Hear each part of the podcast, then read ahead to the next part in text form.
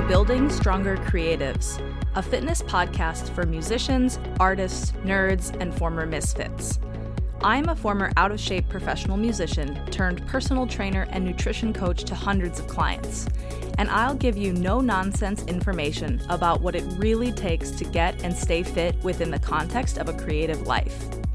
Here, you'll find practical advice on strength and endurance training, sane and simple nutrition, habit building, and time management tools to help you make lifestyle changes that actually stick. Most fitness coaches have no clue what it really means to be a creative, whether you're a professional or a passionate hobbyist. I'm different. I've been where you are, and I share your values. Let me show you how you can use the gym to build a kick ass creative life.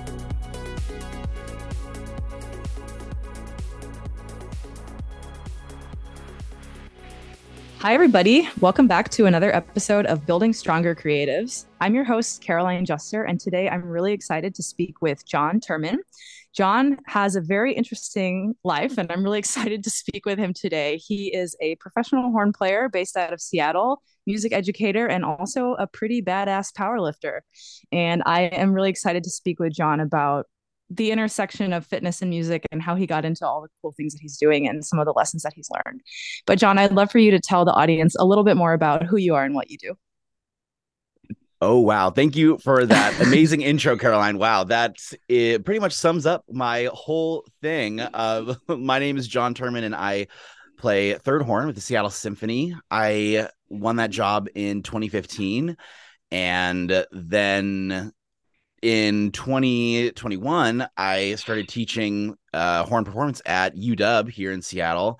And uh, all throughout that journey to where I'm at now, I started powerlifting in uh, 2019. So it's it's not been very long. It's just about like four well, that's years. more recent than I thought. Yeah, and I really got into it, but I as as many musicians uh I'm sure are the same way. We you know, came up in marching band and then started to try to get our fitness goals just uh, you know going after all of that after we uh, get into our zones our careers in in a place where we're finally comfortable and then uh, really digging into physical fitness and adding that to our practice. And so i feel like i have followed sort of a general path or a path that i've seen a lot of people before me uh, go through. So I'm so excited to talk about the journey with you today and share with uh, all of our friends on this platform. Yeah, let's do it. So, I would love to hear more specifics about your journey because some people, and this is true for not just musicians, but anybody in fitness, like some people were always working out, they were always in shape, or fitness or sports played some part in their life. Other people, like me, for example, were the opposite of that and had some sort of an experience or a transformation that launched them into fitness. And I'm always curious what people's origin story is if they have one uh, even if it's not as dramatic as like what i went through but i want to know like how did you get into training? Because you mentioned too you only seriously got into powerlifting in 2019 so were you involved in sports or lifting or anything as a kid or was this something that really just happened in the last few years? It really is something that took off in the past few years but i uh, can very clearly see how my path landed me here. Uh, like I it, well, I grew up in Texas. I'm from Austin, Texas originally, and it's a big sports town. And I was in the little leagues and the flag football leagues, everything all through elementary school. And I really hated it. I hated like I hated sports so much. And I think it's just because those you know your parents really like try to push you. excuse me. they try to put you into uh, every sport that you can when you're a kid, get you out of the house, get you active, and get you moving. I was uh, an overweight kid and then grew out of it in high school. And my first really big athletic endeavor was marching band, I would say. And particularly in Texas, it is just as grueling as being in high school football. We are out there in 100 degree heat, just trying to learn drill and running things over and over again. And it's basically the high intensity cardio training. I, I would absolutely characterize it as that. And uh, that was my start in the fitness journey. I started learning about, um, you know, all these different mo- movements and mobility drills, planks, eh, you know, just really getting my uh, my feet wet in fitness through that program and just because it's so competitive and so athletic and uh, nutrition and all of that. I definitely did not eat very well in high school. That's sort of one of the biggest things that I've learned coming up. But after I uh, got into, I got into Rice as um, I graduated high school, and uh, I was just doing runs every so often. I would just do cardio basically. I wouldn't do any weight training. I would do things like yoga. I remember I was in a lesson with Julie Landsman, uh, just applying for you know Juilliard and all those schools, and she said to me, "I'm going to do a Julie Landsman impression." Sorry, Julie, but she's like, "Have you done yoga?" And I'm like, uh, no, should I? I? I was definitely, you know, I, me and Julie probably would not have been a good match in terms of t- teacher and student. I was so like undiagnosed ADD and uh, really, really energetic and scattered. And uh, when I got to college the first year i really tried to take up yoga and really uh, listen to her and take her up on you know trying to calm myself a little bit uh, in addition to doing cardio and doing runs and things like that. But then i went to uh, banff in 2020 and learned about insanity from shaun t and the team beachbody. I don't know are you familiar with that oh yeah i remember when everybody doing that. Do you remember? Yeah, like everyone was doing it. And so when I got back from that summer, I was all about it. I was all about insanity. And I got all my friends doing it. And we had like a group of people doing insanity, just doing like the month program, uh, the two month program at, you know, like 8 a.m. in this apartment complex uh, near, near Rice and just um, using that as, uh, you know, and we would go out to eat Mexican food, and it, the ch- food is so good and so cheap in Houston. So even though we were working out pretty hard, we were not really eating healthy necessarily, and so I was wasn't seeing any real gains. But then again, at that point in my life, uh, fitness wasn't a huge focus.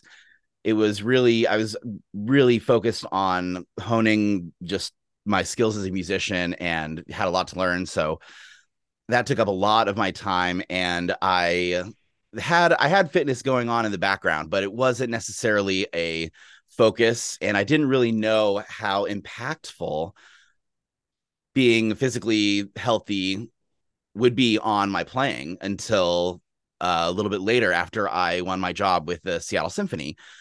So let's fast forward a few years.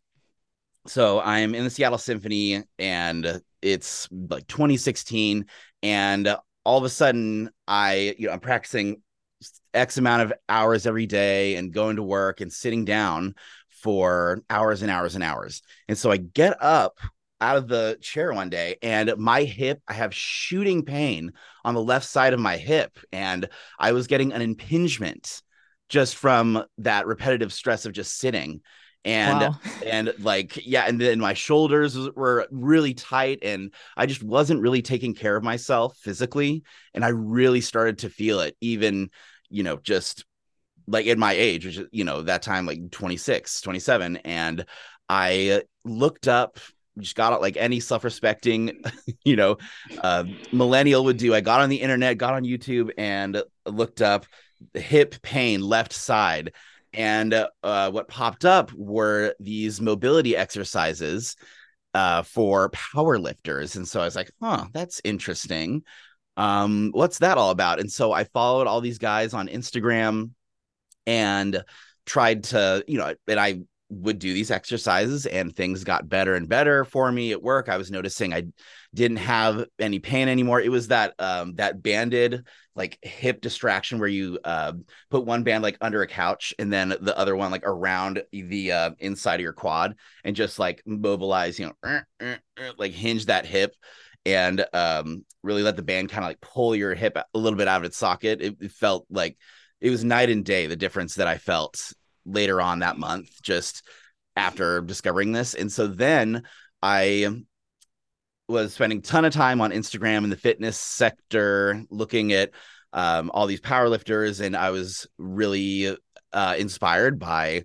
the way they looked too. I was like, wow, I would really like to look like that. I was kind of a scrawny guy, really skinny, really like built for like skiing and cardio and that um those sorts of sports.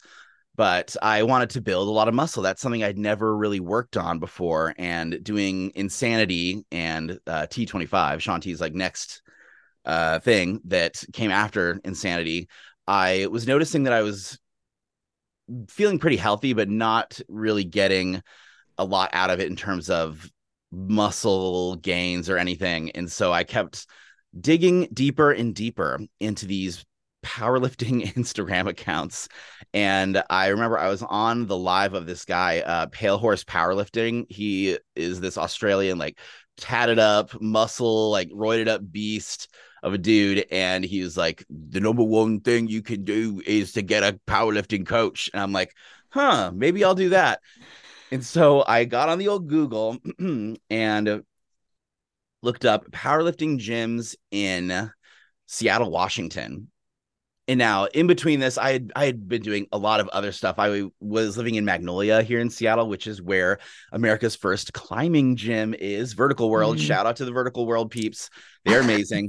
But i got really into rock climbing. I still love it but it was it was kind of tearing my body up a little bit too much. Like i just you know couldn't recover very quickly and it wasn't uh super effective I would say for me, and I, but I do, I do love that type of sport, but I would notice there are guys at the gym doing powerlifting moves on the top floor where all the weights were. And I really wanted to get into that as well. So it was just another flashing light like, you should be doing this, you should be doing this. And so I get uh, online and find this powerlifting gym right by Benaroya Hall downtown called Seattle Strength and Power. So this is sort of my first real venture into powerlifting, and this is in 2019. So just before the pandemic, and I uh, get get into this gym, and it's pretty expensive. It was like 400 bucks a month because you sign up for this gym membership with 24 hour access essentially, and every session you go, you're supposed to be coached by the head coach. And I'll, I'll go ahead and name names. It's Todd Christensen and uh, he's a big name powerlifter, kind of like a really old school powerlifter kind of guy. Mm-hmm. Kind of runs runs the same program for everyone. Doesn't do the sort of modernized programming that we do today with everything kind of being tailored to everyone's specific goals and output and day-to-day activity but he was just you know all right you're going to do your fives your threes your twos your ones and for those of you who are not familiar with that that's basically just doing like five reps of five deadlifts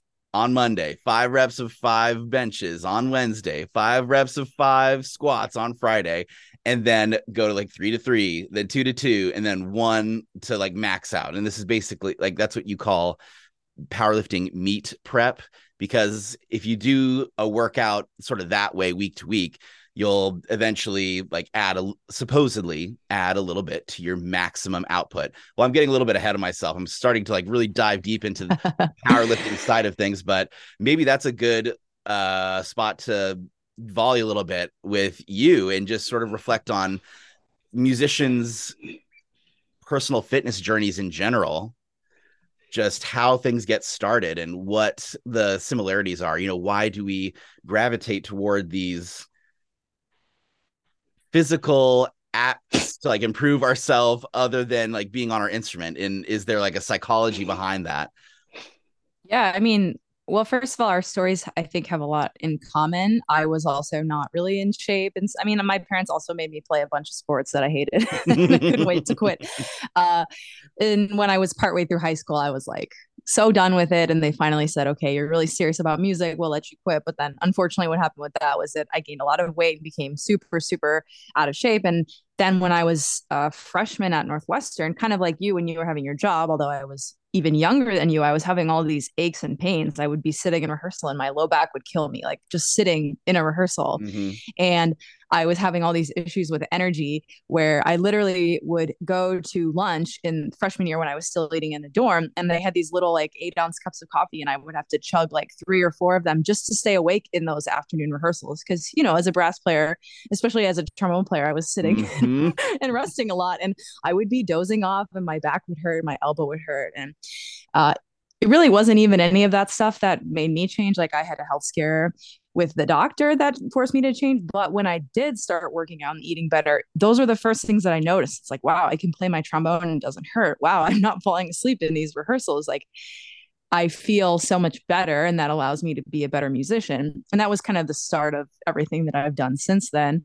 And like you, I was really getting into powerlifting in the early days of my lifting career and I was reading like Dave Tate and Elite FTS and Jim Wendler and all these like old school powerlifting people and I was at my job in the music library which was the best college job ever. I didn't have to do anything. And I would just be sitting there reading powerlifting blogs and videos. So I, I totally relate to all of that. It's interesting because back then this would have been like I don't know 2012 2013 I feel like it was a lot less common, and maybe my bubble was just smaller. And now I know more people, but I feel like it was less common for musicians to be into lifting. I feel like there was a lot of talk in our studios in the brass studios about exercise but i feel like the emphasis was always on cardio. You should go for a run you should bike ride you should swim and i don't remember anybody ever telling me yoga. We got that too. I, I, do remember the yoga uh, pushers but i don't remember everyone anyone being like you should lift weights you should be working on your mobility. And in my experience and it sounds like in yours and other people i've talked with obviously i think cardio is important but sometimes those other things have a more immediate impact actually on how you feel and your ability to show up for your job. So I love that for you that you know you were I don't love that you were having the hip pain but I love that you were able to improve it just by doing those drills and doing some research and that really opened a whole gateway to you. I'm curious like because you are a you know working professional musician at a really high level what do you see as the attitude in the music world towards strength training? And you can think back too to like when you were in school like do you think things have changed? Do you think more people are doing it? I'm curious what you're seeing.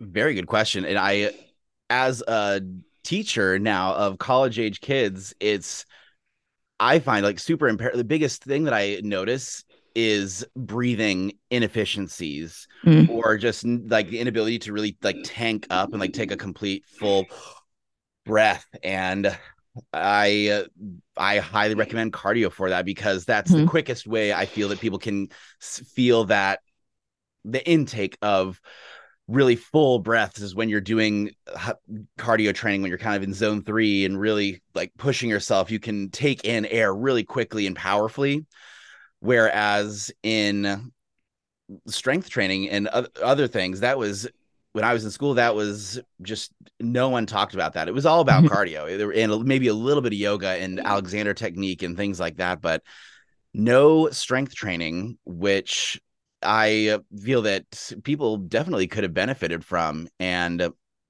I would go work out with people, you know, at, at the gym or whatever, but it was always just kind of you know half-assed bodybuilding shit like things like all right let's I mean, don't get me wrong i did that stuff trumpets, too back you know? in the day yeah like, and just these workouts that really didn't and then would we would just go like drink at valhalla afterwards it was not uh very effective gainful training environment and i would just say that we don't really know what we're doing back then necessarily but i I felt that that was sort of the culture. It's just like, okay, yeah, get your cardio in, and you're you're going to be just fine. Whereas nowadays, I um, I would I would recommend I recommend cardio for all my students, and I because it's also the least time consuming. That's the other thing about weight training. You know, when you have to add mobility and things to your uh, the front of your workout, it adds 30 minutes mm-hmm. essentially mm-hmm. or up to 30 minutes and it's it's so beneficial for you but it is a bigger time commitment and now i feel in where i'm at now it is just as you said we're working professionals and we have very odd hours and in the most inconsistent schedules of any career and it's a time thing it's how do i fit this into my insane schedule that people don't even believe. It's like, oh wait, why can't you come out to this thing? It's a Saturday night. I'm like, I'm working. I'm working here and I'm teaching until this time. Then I got to take a nap. I got to work out, and then I have to play a show until eleven o'clock. I can't can't hang out, guys. And having that schedule that's opposite to a lot of mm-hmm. you know normal careers definitely is conducive to finding those activities that you can participate in solo and still improve yourself and just get that you know those repetitive uh alone time sessions that you can improve a skill. You know i'm re- wow like improving a skill. Where have we you know encountered this before? Like that's the other that's another big tie-in i feel like to fitness. And i in in my orchestra now we just hired Aden Garza who is a he basically could get his pro card in bodybuilding. This guy is amazing. He uh, just graduated from ut and he has been a huge inspiration for the whole brass section. So now everyone's got a membership to the WAC, you know, the Washington Athletic Club, and they go work out at or you know in between services sometimes, and it's really great to see when uh there people and also just other people in the orchestra inviting you to do 10Ks and things like that, or trying to get a group of people together to work out. I find that's a real benefit to everyone when we all do these events or find like workout partners in the orchestra because we all have the same schedule and things like that uh to it, it, makes it a little bit more fun rewarding when you're training with other people or working towards a common goal outside of the band you know? Um but all that being said that's sort of the culture that i'm seeing here in our orchestra. I love it I I love that everyone is at least in the horn section everyone mostly everyone does some form of exercise. Danielle does dance, dance church, and it's awesome. Jenna does runs. She's a distance runner. She's incredible. Her mile is so fast. And then uh, we got John Carson doing walks. Jeff, I'm not sure what Jeff does, but he he trains every once in a while. And then Mark does just bike rides all over Seattle oh man, I have a story about Mark. Mark. He like, oh my gosh, I uh, sorry, I'm so excited to talk about this. My brain is going in a million different directions, but I will say the culture of of exercise in our orchestra is significant. It's it. I've worked in two other orchestras, and I never really noticed it to like this degree. That so many people, so many of my colleagues are doing some form of training, maybe not strength training, but they're getting out there and they're active they're leading active lifestyles outside of music. That's awesome. I didn't know that um that was the case. Although uh, my brother lives in seattle and i spent a lot of time there and i'm not surprised that that's the culture of the orchestra because the city in general seems to be a pretty active place with people being outside and doing all kinds of cool stuff. But that's really great to hear.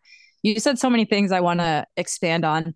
First i just want to highlight that you you basically said something that I've written about and talked about a lot, which is that I think that in a perfect world, uh, musicians could really benefit from three types of training strength training, mobility training, and cardio. And like, mm-hmm. you don't mm-hmm. have to be training for eight hours a week to get all that in, right? You can do a few minutes of mobility before you lift weights for 20 minutes and you can do 20 minutes of cardio you know a couple times a week or some combination of smaller workouts but i think that in a perfect world if you can at least find some enjoyment and some ability and time to do those things like that combo really makes for the best possible results because you get like you said the breathing and just the general health and energy systems benefits of cardio. Uh, you get the strength training which helps you with aches and pains and endurance. And especially if you play a bigger instrument like there's you know some degree of strength and you have some movements to combat the repetitive nature of what we do and that also ties into mobility training which as you mentioned earlier like if you're sitting and holding an instrument all day or standing and holding an instrument all day like eventually your body's going to tell you like we need to move more and so you should listen to that message and do that stuff but i love that you you said that because that's essentially my philosophy and what i try to do with my clients as well I want to ask you like, you're talking about musician schedules, which is such a huge issue. And every client that I've worked with, especially people that, like you, I, I've trained clients that will play with like different major orchestras and they teach and they record and they're literally running all over the place and their schedule is really, really varied. And I want to hear from you how you make time for training and what that looks like for you. If you have any practices that help you, because it seems like from social media that you're pretty, you've been pretty consistent, and I I know you get a lot of joy out of it, and I'm sure that helps. But I'd love to hear maybe some more like tactical strategies that you use to make time to be consistent with your training. Absolutely, and this is something I've been thinking about so much that that joy component. It's important to find what you like about a sport or you know, for me in powerlifting, it's chasing those PRs or mm-hmm. strengthening those weaknesses and just identifying those weaknesses and kind of tackling them just like we do in the practice room. And that satisfaction in those little attainable goals, those little things that you couldn't do yesterday that now you can do because of the way that you practice and train that goes they go hand in hand. And for me this is something that I definitely could improve on. It's the scheduling and it's the time management because powerlifting workouts do take a long time because of the do. I can rest periods. You know, it's it, you have to take you know two to five minutes in between some of these top sets, and it in order to recover and get the most out of the the workout. So I usually plan for about two and a half hours, like every time I like, have a workout. If I have to get to work, I have to at least plan three hours, and you know, I, I want to get to work early. I want to get to UW early if and I'm I'm living a little bit farther away and uh that actually because I we used to live kind of closer into town and I would go to a really great powerlifting gym in Seattle, Rain City Fit. Shout out to them. And uh, now that I live a little bit farther and it's sort of like that I can't quite go to that gym anymore, so I decided to invest in a home gym and uh, that has been really game changing for me. It's helped my schedule a lot, but it's it's still pretty tricky because I I've been training four days a week at least for the past you know since January. I I find that that's definitely the best frequency for me to really see noticeable improvements and gains. Uh, three I used to do three times a week, and that was great for maintenance, but for making improvements, it's like four times a week plus. But these long workouts, you really have to schedule them out and write in your planner. I keep a let's see, I keep a paper calendar. This isn't it, but I Old school. I you know I just with all the students and everything, it's like better for me to like write it down and then cross things out and plan ahead that way. And I always write workout here, you know, to visually see when that time block is on a piece physically on a piece of paper versus my my phone. And if they'll say something comes up or I have a really exhaustive teaching day and I wanted to hit deadlifts on Monday, but I just taught eight hours. And this is actually what happened yesterday. So I wanted to deadlift yesterday after all that, but it's 7 p.m. and I am just totally drained. And I know myself that I would not have an effective workout, even if I did like pre workout and took all my, you know, normal supplements for getting into the zone that I I just did 20 minutes of cardio and called it a day. So that's sort of my minimum. And uh, if you can have that minimum like little thing that you do every day because consistency is so important that uh you just push the schedule up a little bit or you really hunker down and double up like your workouts the next day. So for so today I am going to do uh deadlift a little bit of a truncated like deadlift workout. I'll try to get everything in and do my normal bench routine today. Uh, because I have the day off essentially, aside from this and a few other errands. But we ran, we rarely have Tuesdays off. But I looked ahead, mm-hmm. and so I said, okay, I have this time block figured out, and I can get all of this done at the end of this uh, at, at the end of this day, and still feel pretty good. Now, on the other side of that day, like Wednesday, will will I be recovered enough on Thursday to have an effective squat day? That's another question, but it's it's at this point it's really day by day and being able to have that flexibility with yourself to adjust on the fly. And that and, and, work with like how you feel you know if you feel really tired and exhausted and you just know like you just dread like working out at the end of a session it's it might be better to just move it to the next day where you're inspired again and you know your gains aren't going anywhere just just moving that one workout but trying to stay as on top of things as possible and working things into your schedule day by day can uh, ensure that you have that consistent training overall versus like skipping like a day and then like you don't have you haven't deadlifted for x amount of weeks. And I I highly prefer like doubling up versus completely skipping a workout. And if you're if you have zero energy, at least just try to get 20 minutes of steady state cardio and and just call it a day and like have a little protein shake after to kind of keep your nutrition going. Cuz you know that's the other component too is really fueling your body for uh everything that you need. And for me like i'm i'm 300 pounds. So like that 300 grams of protein that is a tricky amount a lot of protein yeah. get in each day. So but that's that's really how i'm doing it right now i'm sure there's a better way but i take my programming seriously and just work at it day by day and i try to communicate with my coach as best as i can if my workload increases or if there I've missed so many days and I need to like take a deload or catch up. He's pretty responsive, but I uh, I also think that I benefit from working with a coach, someone else writing my programming, so that I I'm not responsible for keeping track so much of like what I'm doing, but I have someone watching my progress and making sure that I'm doing some uh, I'm doing the right things. Whereas when I'm a coach, I I like doing that for other. It's so so weird. It's like I love I'm organizing. The same way. I don't like people, writing my own workouts. I, yeah. Right. I, I can't do it for myself. It's so rough. Yeah. But but it's good. It's it's the that's the best way to just like listen. You can shut your brain off for that and just really focus on the form, focus on the lifts, focus on the weight, and have that component taken out. It it makes things easier in my mind. So, but short answer to the question is I take it day by day yeah. oh, I love all that. It's funny, actually, quite a few people that I have interviewed on this podcast that are professional musicians have home gyms.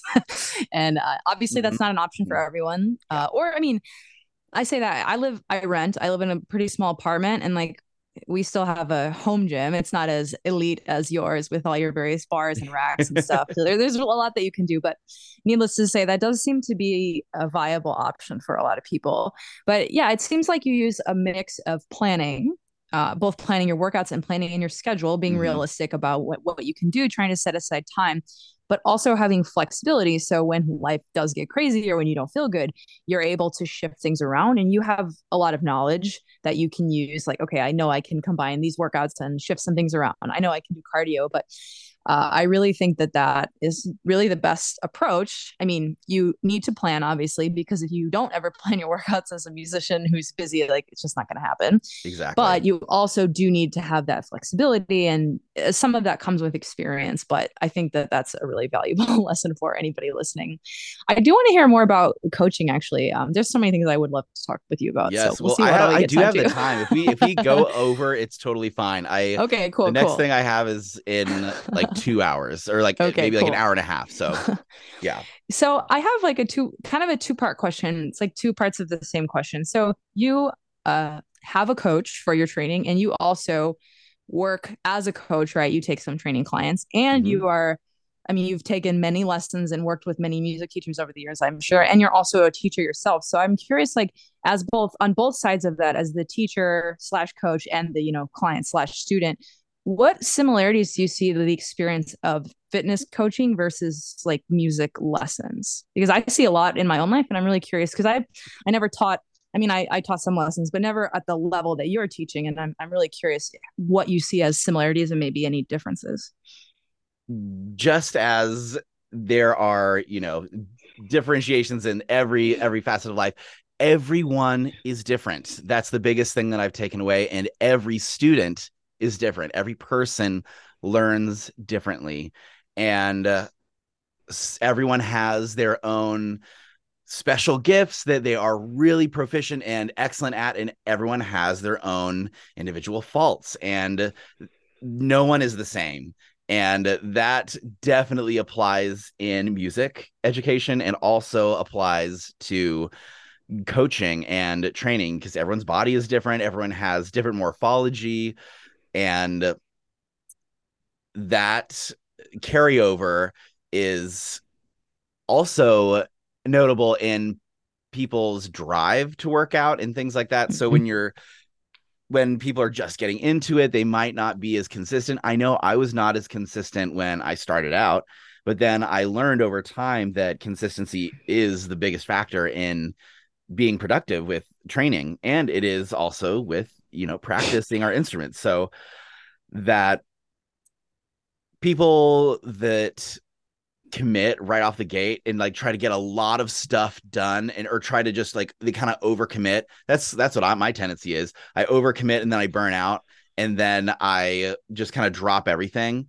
But taming that taking that back a little bit and just saying, okay, being realistic and practical, not only with your goal setting, but with the amount of training that you know that you can get done is also imperative to your success in training. And when I'm coaching people, my biggest thing is I just want the form to look so good. And when I'm hmm. when I'm like teaching students, I just want the sound to be as good as possible. It's sort of these basic tenets that are I feel like that's another huge carryover for me at least is to see it the very the very the most basic thing just at the highest level possible and then from there we can expand from that point of quality. That's that's sort of my biggest tenet with coaching and teaching that I hope my athletes you know eventually like they can coach themselves out of any issue. That's sort of my main goal for my horn students and as well as my my athletes. But when you're working with athletes uh there's a there's the programming component. And that's another that's a thing that i'm interested to bring into my musical teaching is to make things simpler for my students versus right now i rely on them or i rely on them to be self-reliant i recommend that they all use a practice journal, a paper practice journal, and I help give them the structure for that. In I, I like I love the the bullet journal method. That is my favorite way to track progress in anything, powerlifting, music, mm-hmm. or just you know tasks and to do lists and things like that. But I want my music students to become self reliant, and so that's why I don't baby them too much in terms of like coaching. And plus at the university, it's you know, they they pay for the time that they're there.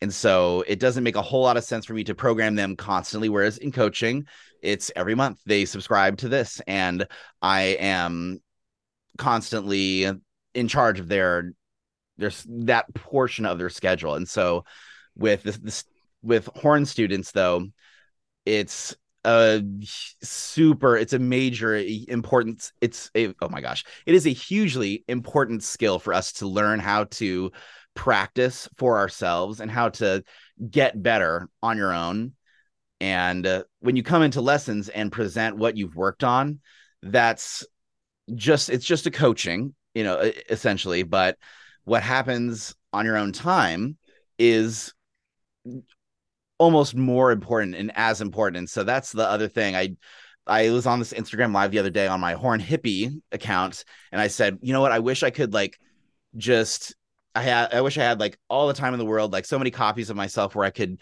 see what a student is doing in the practice room and really watch them practice, or like have them send me a video of them practicing for an hour and just watch like how their brain works to overcome issues and things like that.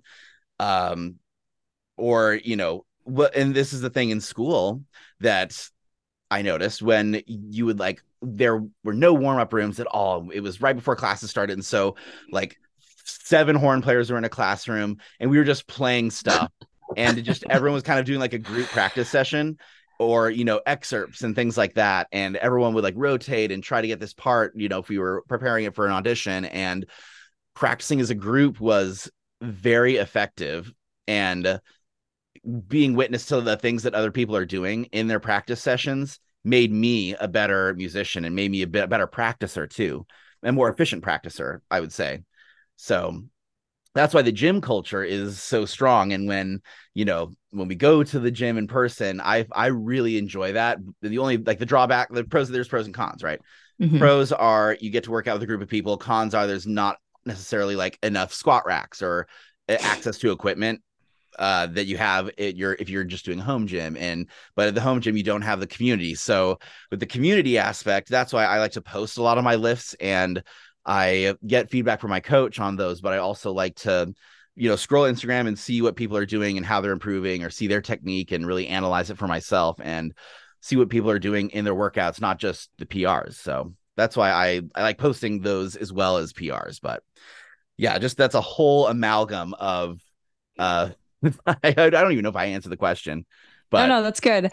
I especially like the comparison between um like sound as a core tenant of you know music in general. I guess brass playing specifically, it's very important, and also like form and lifting. And as a coach, and as a teacher you're trying to develop autonomy in your student or client and so that that really speaks to me because i think of like my time at northwestern especially being in chicago like the whole chicago mm-hmm. brass philosophy is like if you can hear it and sing it very clearly then you you know you can play it to an extent yes. and so a lot of the teaching was like sort of trying to instill this inner sense of musicality and sound and tone in students.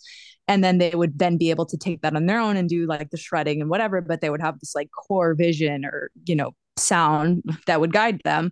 And in training you know you when you have a new client who has no body concept awareness struggling with movement you know i'm trying to help them figure out like okay this is what a squat looks like whether you're doing a barbell squat or a dumbbell squat or some machine squat like you have a concept of squat and what it should look like and same goes for all the other movement patterns and then when you have more of that knowledge and more of the sort of like core sense of what you're doing, then you're able to better work out on your own. So I, I think there are a lot of similarities uh, in that analogy. I like that a lot.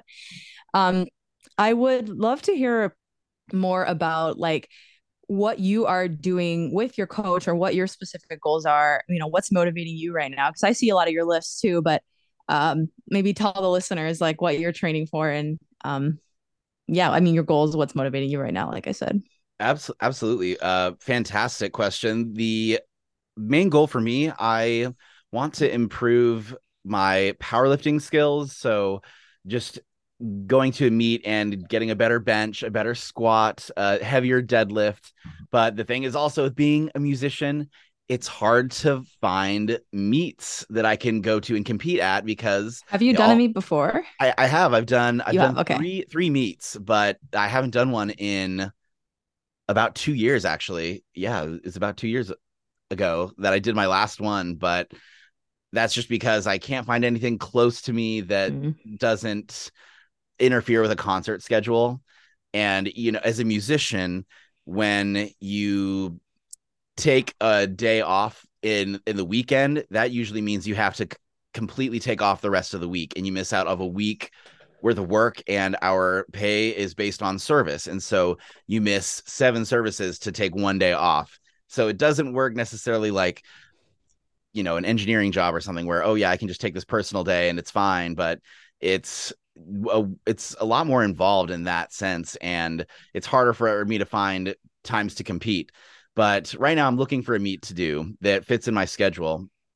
And my goals right now, my short term lifts that I want. I really would love to hit 315 on bench because I haven't quite crossed that threshold. So my coach has me doing a lot of bench accessories, just not just not regular bench. I'm doing lots of um like tricep development, so close grip.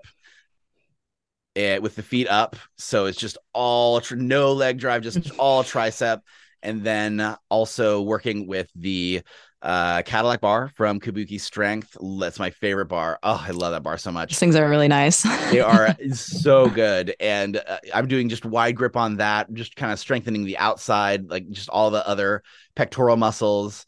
And then for squat, my I I was doing really well at the start of the summer, but then my I would I would I posted a few videos and I was like, it, do you, would you give me red lights or would you give me white lights? In powerlifting, white lights is a successful lift. Red lights means that there is an issue with the lift. And so in squat, the most common fault for squat is that it's too high when you're in mm-hmm. the bottom position. And so I've been working getting that ass to grass and it has been i've just been going like so so deep in squat and to really get into that bottom of a squat takes a lot of power and uh, knee extensor strength which uh, my coach noticed that that's one of my biggest weaknesses my biggest opportunities for growth is what we'll say.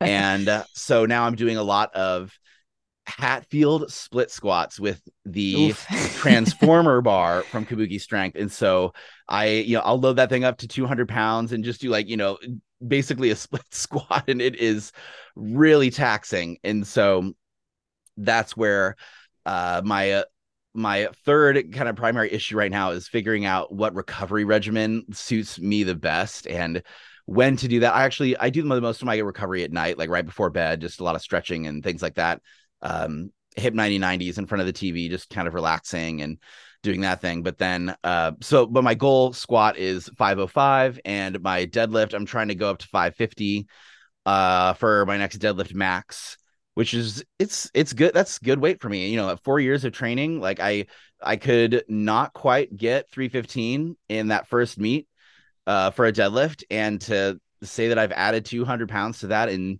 two years is, or awesome. Yeah, yeah in, for sure. it's really like really nice. And just, it's a lot to do with the, the consistency of training is what I really attribute that to. And then the consistency with nutrition as well.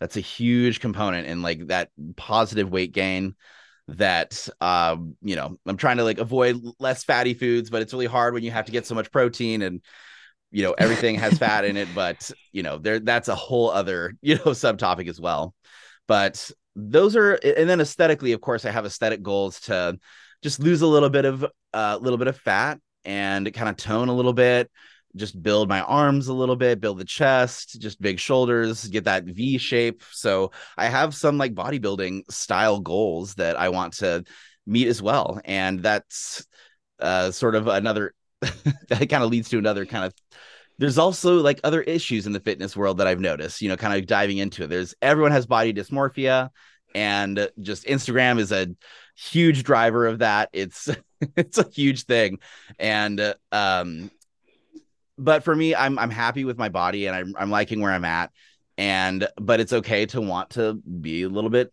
you know, get a little bit different here and there. So, yeah, I think it's normal, healthy, even to have those conflicting things to understand that some of the messaging is damaging, unhelpful, Mm-hmm. and also to say you know i would like to do x y and z i don't think i i think some coaches go too far and they say yeah like it's unhealthy to want to change your body or i don't necessarily agree with that but i do think it's important to recognize like what what's driving that like why do we feel that way where's that coming from are my goals actually realistic mm-hmm. and then you know when you're getting down to it like especially when we're talking about busy musicians uh, i think expectation management is important too because if you don't have a million hours and a private chef and you can't always yeah. get perfect sleep and perfect recovery, you know, you're not going to be able to do the things that someone whose job it is, is to look really good on the internet mm-hmm. or for TV or play sports is going to do because their whole life revolves around their body.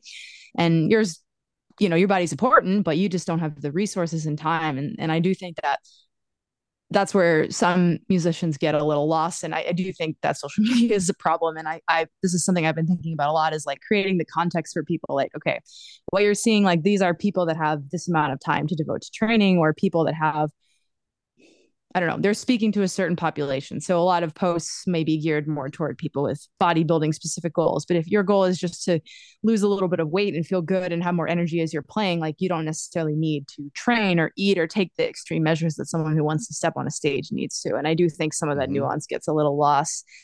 I wonder since you brought it up, like what do you see um in terms of do you see any like body dysmorphia issues in the music world? I would love to hear your thoughts on that if that's hmm. something you, you even um, would know about from peers or, or well, people that you work I with. well the biggest issue that I'm sure you know like your singer friends, my singer friends. Oh yeah. Just they well, because it's like it, it seems as if it's it was so commonplace very recently for people to just like be look at them and say i don't like this or i don't like this or you're too short you're too tall you're too blah blah blah but i feel that that's definitely changed a lot in recent years but that is I think they suffered the most from that that issue just people really like judging their bodies and not listening with their ears and understanding that component. Uh, you know it's that's probably where i see it the most is how like body dysmorphia affects like singers and our, our opera friends um because they have to look a certain way on the stage. They have to act and so it kind of goes hand in hand with like this the hollywood ideals and that mm-hmm. like you know that perfect hollywood body vibe you know i've seen so many um just singers get into fitness and like really bulk up and you know even take gear for just getting in shape and looking a certain way to hopefully improve their chances of getting hired or booked so that's something pretty troublesome that has definitely that spills into the classical music world as well. Yeah, definitely something just to be aware of for people and, mm-hmm. you know, think critically about what influences are affecting you and how you're forming your goals and your thoughts about about fitness. And I try in my coaching and content. I mean, I I help people with weight loss and stuff, and like I I lost a lot of weight myself, and that was really important to me.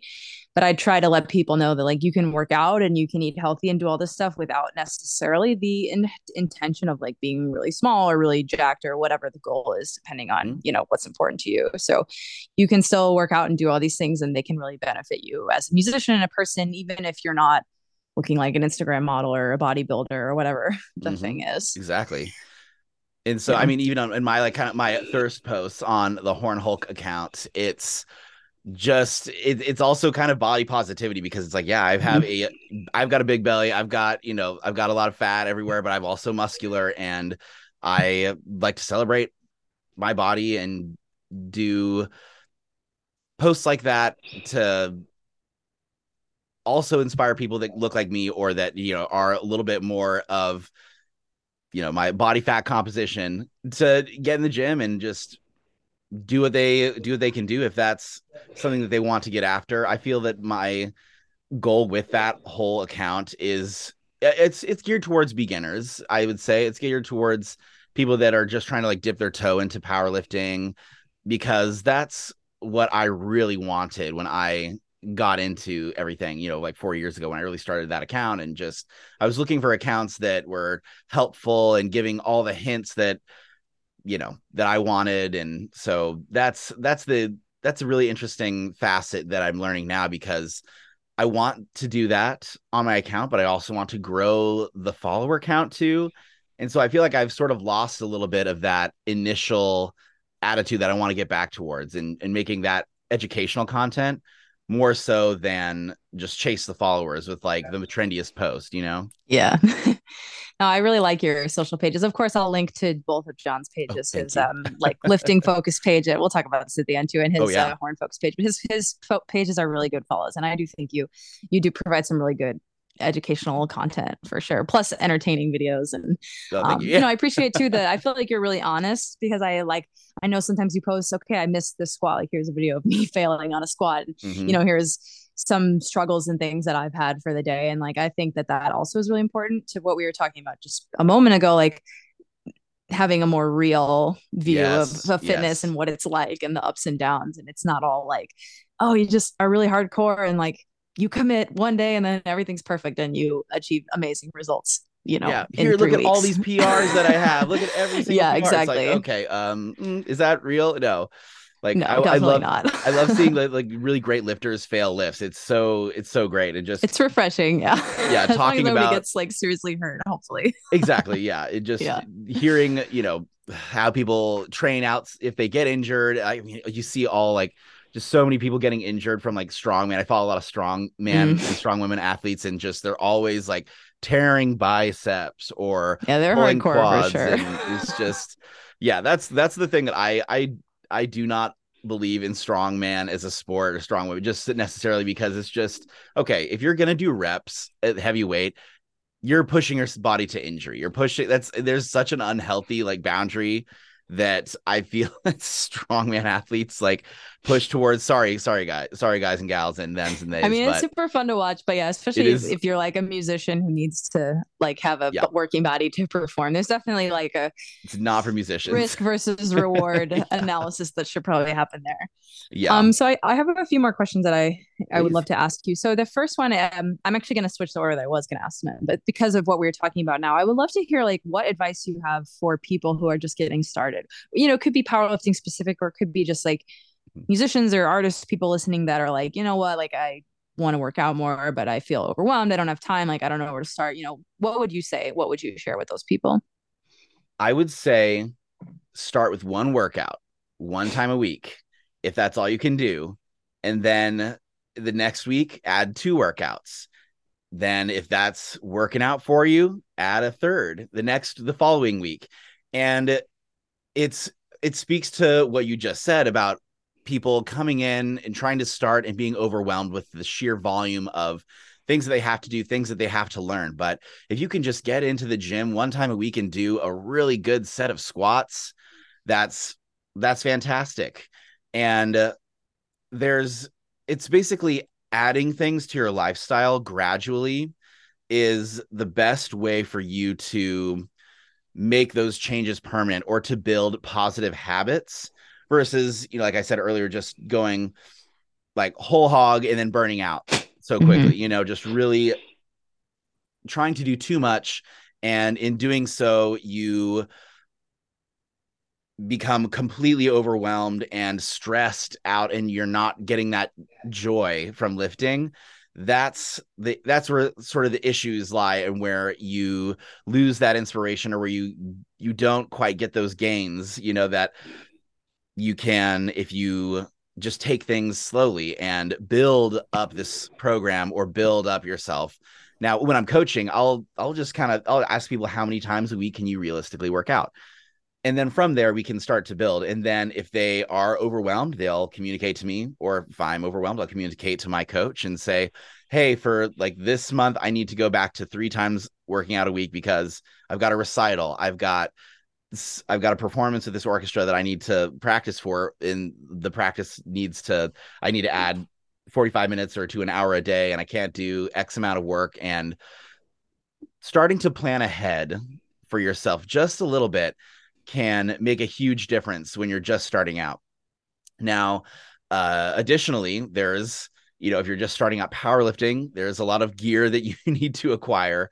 Um, not so gear is also gear is slang for steroids, and steroids not is slang kind of for gear. like yeah. a whole but like a whole bunch of like just um hormones and things like that. But like you need a belt, you need a good powerlifting belt, good pair of knee sleeves.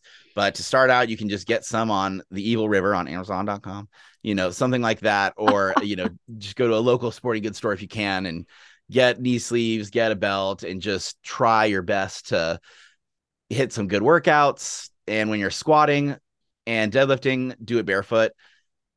when you're starting out, if, if you don't have a good pair of flat lifting shoes, that's also my number one recommendation. But okay, so number one, just start with a little bit at a time and build it up. Number two, slowly acquire gear and uh, kind of prioritize. I feel like what's like the number one priority. Well, for me, it, you just know your body. If you have really strong knees, then maybe you don't need knee sleeves. But if you kind of if you're a, a tall boy, uh, and you have like you know kind of weaker knees from running or marching band, maybe knee sleeves are a good investment. And then uh, then definitely like getting a breath belt or getting just a powerlifting belt. I feel that's whenever your spine is under any sort of compression, whether it's squat or deadlift, I think a belt is really important, especially as, as musicians. And the whole purpose of me starting powerlifting was essentially injury prevention. And so mm-hmm. that's why that's why acquiring gear when you're like this when you're powerlifting is I find it's very important because it's a safety it's a safety measure for yourself. But then, like, the third thing that I recommend for beginners is be kind to yourself. And if you're missing a lift, if you miss a workout, do not beat yourself up. Just attack it the next day that you can. Like, you will have the energy, you will have the ability to get things done. Don't beat yourself up for missing a workout or if you're too busy, because that will put you mentally not in the best place to benefit from your workouts or your training. So that's that's my main three for people who are just trying to start out. Yeah, that's great. I agree uh, with all of that, of course. I think that the first point is so key. I think a lot of people, I don't know, from the past or from the internet or whatever, they think, okay, like I got to go all in. And like, mm-hmm. if I mm-hmm. can't work out three, four, five times a week for an hour, then I might as well do nothing. But the reality is, especially if you're already doing nothing, like one workout a week is 100% better than what yeah. you're doing right now.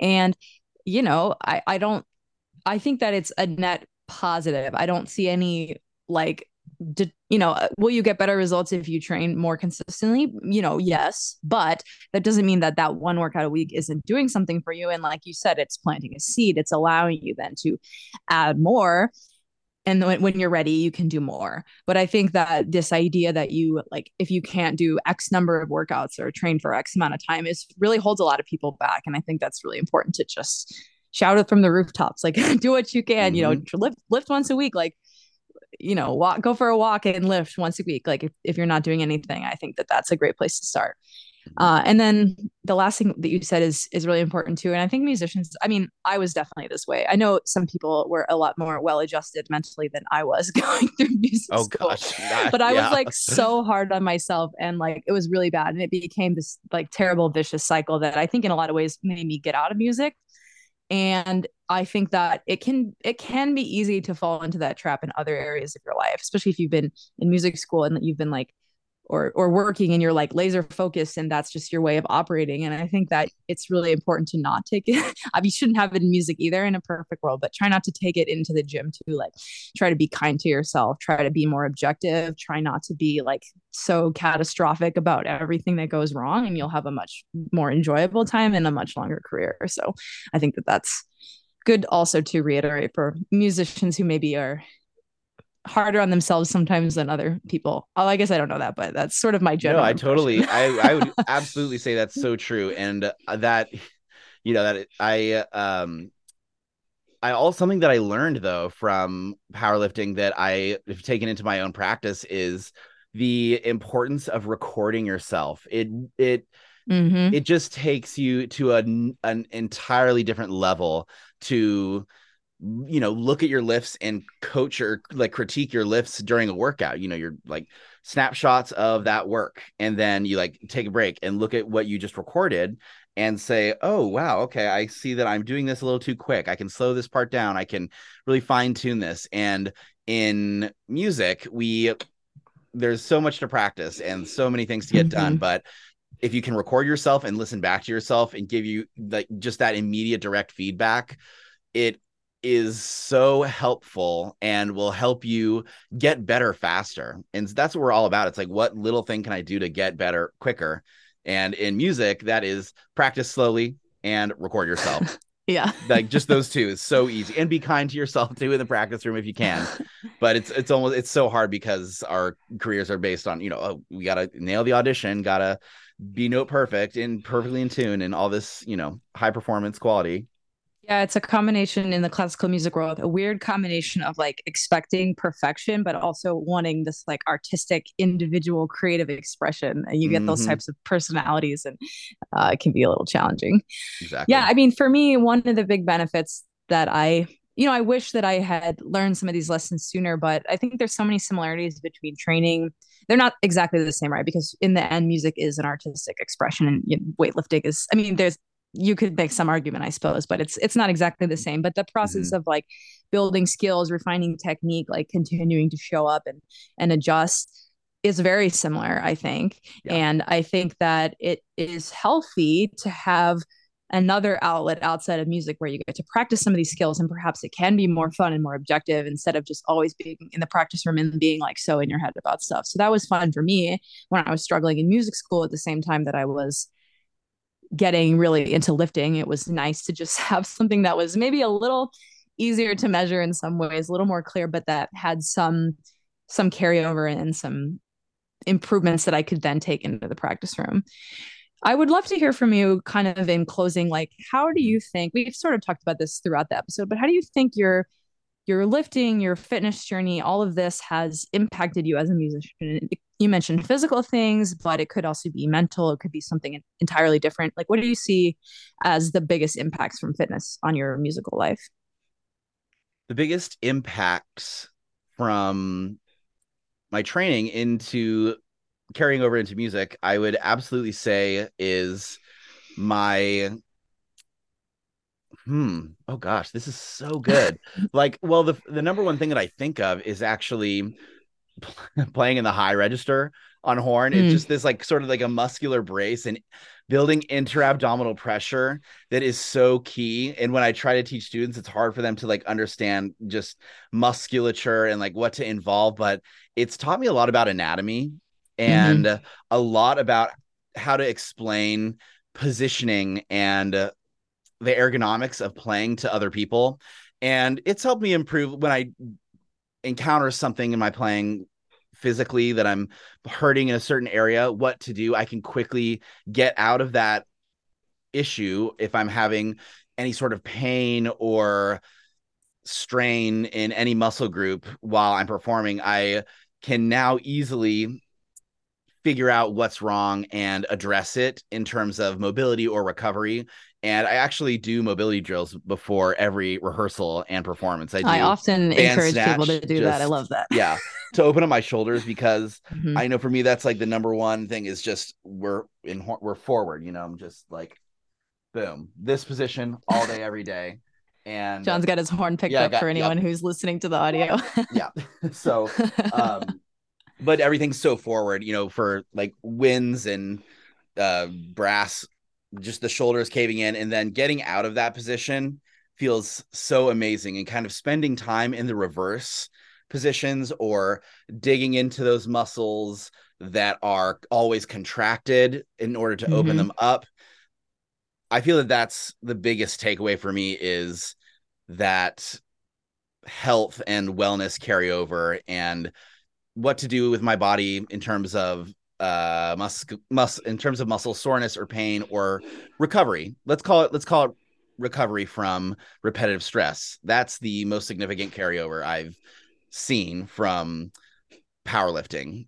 And i wouldn't say there are too many dissimilarities in terms of the mentality when you are at a meet. It's very similar to an audition. You want to but it's it's almost better because you just want to do better than your last meet really. Right, and if everyone perfect. Exactly you don't have to be perfect but if you do better than you did the last time you're going to be doing very well very soon. And if you're in an audition situation that's such a positive way to look at it even though in auditions we're spending a ton of money flying all around and uh, you know going to different places and there's a lot more emotion involved because of i feel like some of the financial strain essentially but to take a step back and look at it from that mental fortitude and just improving with every audition you'll eventually you know land somewhere nice. You'll be making constant improvement and through that practice, that healthy, consistent practice, you will achieve your goals. And that's something that powerlifting's also taught me. It's that chasing those goals and being realistic with your goals can help you improve faster with more efficiency and get your results. Yeah, that's great. I think that's a great place to wrap it up. So, John, uh, as I mentioned earlier, I would love for you to share your, you know, socials, website, whatever you would like to direct people to, so they can find out more about you, follow you. Where should they go? Yes. So if you are interested in my lifting content, follow Horn Hulk on Instagram and TikTok. I do one on one coaching. Just fill out that little Google form that's in the link on my bio there. I also have an account where I post more fun music related and personal family photos things like that. That's my horn hippie account h-o-r-n-h-i-p-p-i-e on instagram and tiktok.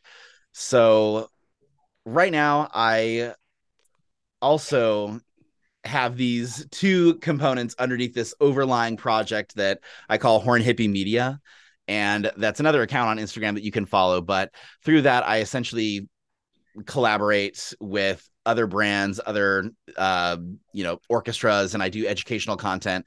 But so the lifting content is educational, the horn teaching content it's educational, so it all kind of floats under this branch of my media company Horn Hippie Media. So if you give that a follow and if you want any merch, go to hornhippiemedia.com.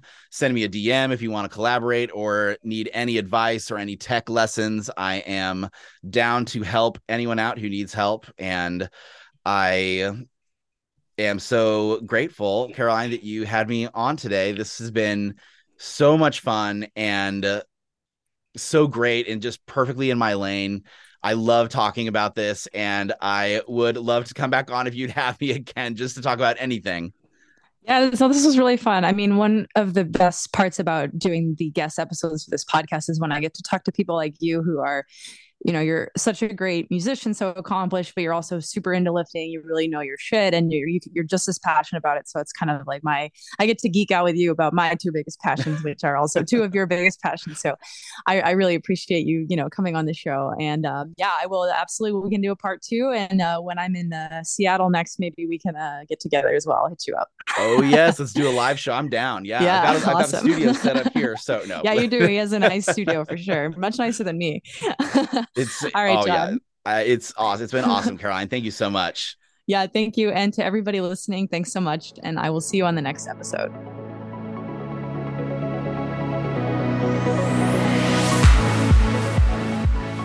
Thanks so much for listening to this episode of Building Stronger Creatives. If something you heard resonated with you, I would love for you to share this episode with someone else who might enjoy it. I also always appreciate comments, ratings, and reviews. These things help me get the word out to other creatives who could benefit from this type of information. See you back on the next episode. Until then, stay curious, stay passionate, and stay strong.